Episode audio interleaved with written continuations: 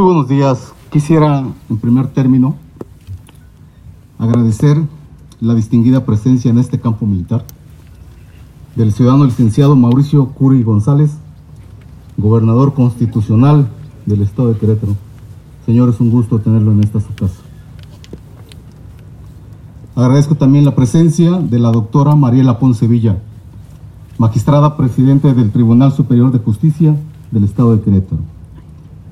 Licenciada Graciela Juárez Montes, presidenta de la mesa directiva de la sexagésima legislatura del Estado de Querétaro. Licenciado Rogelio Vega Vázquez Mellado, jefe de gabinete del Gobierno del Estado. Mi general de división, diplomado Estado Mayor, Harold Henry Ravling Torres, presidente de la Asociación de Militares Retirados en el Estado. Con todo respeto, mi general. Comisario Pedro Alberto Hernández Gallardo, coordinador estatal de la Guardia Nacional en el Estado de Querétaro. Licenciada María Guadalupe Murguía Gutiérrez, secretaria de Gobierno del Estado. Licenciado Mario Ramírez Retolaza, oficial mayor del Gobierno del Estado. Maestro Luis Bernardo Nava Guerrero, presidente municipal de Querétaro. También, como invitados especiales, del señor diputado Felipe Fernando Macías Olvera, del presidente municipal de, de Corregidora, el señor Roberto Sosa, señor bienvenido, de los integrantes del gabinete del Gobierno del Estado, los señores secretarios de Seguridad Ciudadana, de Cultura, al coordinador de Políticas Públicas, Secretaría de Desarrollo, licenciado Josué Guerrero también, sea usted bienvenido. Quisiera también, con mucha alegría, dar la bienvenida a los señores empresarios, miembros de la importante iniciativa privada y amigos todos aquí en el Estado de Querétaro, a los alumnos de las escuelas que se encuentran al interior de este campo militar, a los señores generales, jefes, inspectores, oficiales, personal de tropa del Ejército y Fuerza Aérea y de escala básica de la Guardia Nacional en el activo y en la honrosa situación de retiro. Señoras y señores, amigos de la prensa aquí en el Estado también, muy bienvenidos a todos ustedes. Tengan todos ustedes muy buenos días. Quisiera reiterar mi bienvenida el día de hoy a las instalaciones de la decimoséptima Zona Militar. En este día que nos enorgullece de sobremanera contar con su presencia para conmemorar el ciento setenta y seis aniversario de la gesta heroica de Chapultepec. Son numerosos los pasajes épicos en lo que se ha puesto a prueba la unidad y también la voluntad nacionales, y que han despertado en todos nosotros la conciencia ciudadana, el sentido de pertenencia y el amor a nuestra patria. Hoy, a muchos años de distancia, recordamos aquel suceso en el que el teniente Juan de la Barrera y los cadetes Juan Escutia, Agustín Melgar, Vicente Suárez, Fernando Montes de Oca y Francisco Márquez, ellos ofrendaron su vida convencidos de que su entrega coadyuvaría a forjar nuevas generaciones de jóvenes mexicanos comprometidos con esta gran nación. Sí, señoras y señores, ellos fueron los niños héroes de Chapultepec.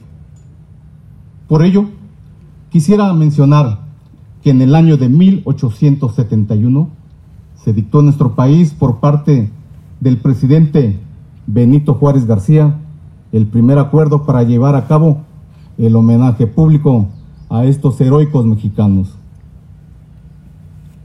Permítanme hacer una remembranza.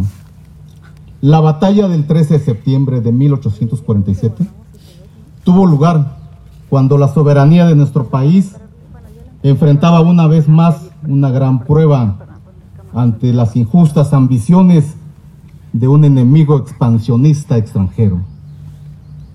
El invasor había establecido su plan de operaciones con base a tres ejes de esfuerzo y tenía como objetivo final ocupar y apoderarse del corazón estratégico de nuestro país.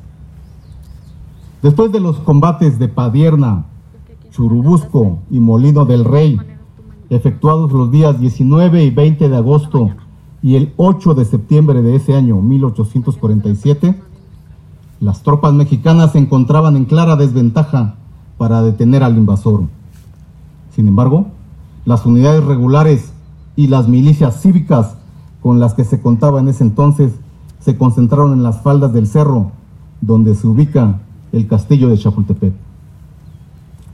Los bombardeos iniciaron el doce de septiembre, causando graves daños a la instalación y causando también importantes bajas a las fuerzas nacionales. Es así que el trece de septiembre las columnas atacantes avanzaron por el oeste y sur del cerro de Chapultepec. El ejército invasor tenía un efectivo de más de siete mil hombres solo en esa área. La defensa por parte de las tropas mexicanas se llevó a cabo por no más de ochocientos soldados valerosos que se distribuyeron en diferentes posiciones. Y aquí únicamente fueron destinados doscientos cuarenta y tres a la defensa del castillo, sede del colegio militar, en el cual los cadetes decidieron quedarse voluntariamente para defender su querido plantel, a pesar de la notable superioridad del invasor, con el trágico resultado por todos conocido.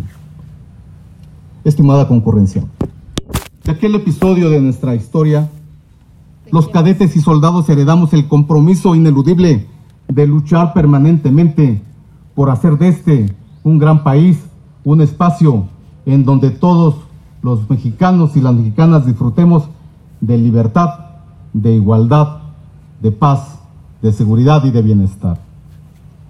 Quienes portamos orgullosamente el uniforme de la patria, tenemos el privilegio de trabajar con vehemencia por México, arropados por las nobles virtudes de honor, valor y lealtad a toda prueba.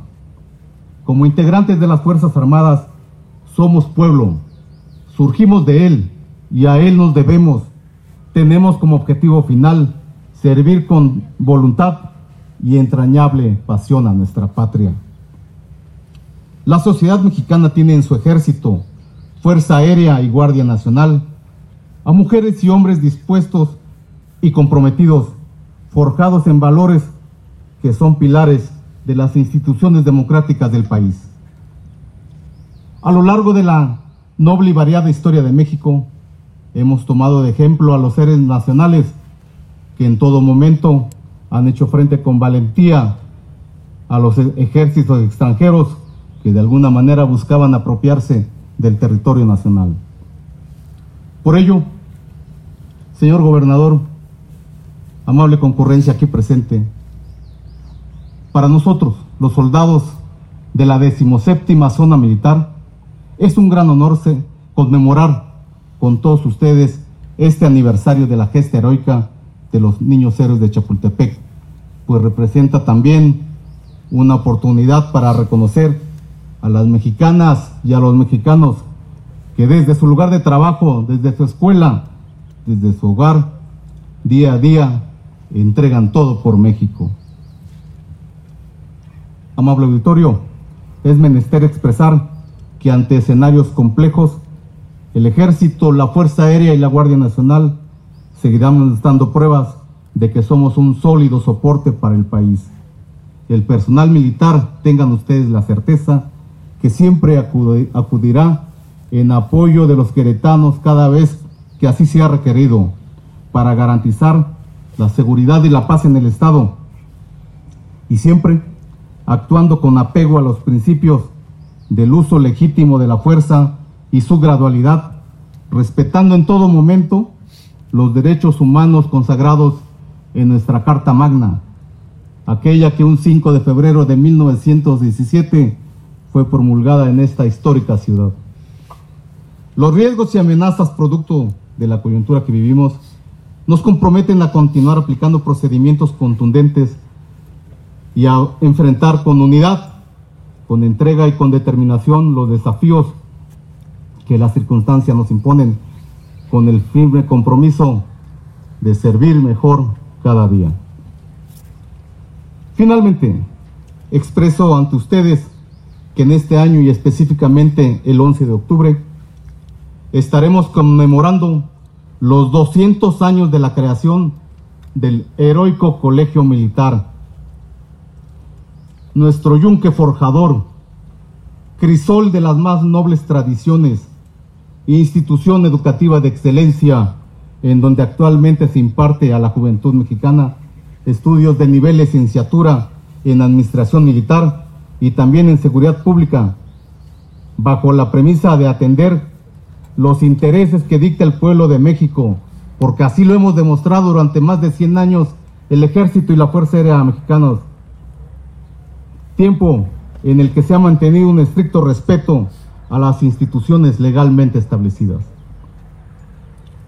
Escribió Amado Nervo: ven, únete a estos niños como hermano mayor, pues que su gloria fue tu gloria, llévalos contigo de la mano hacia el solio de Jove soberano y a las puertas de bronce de la historia. Señoras y señores, siempre por el honor de México. Muchas gracias.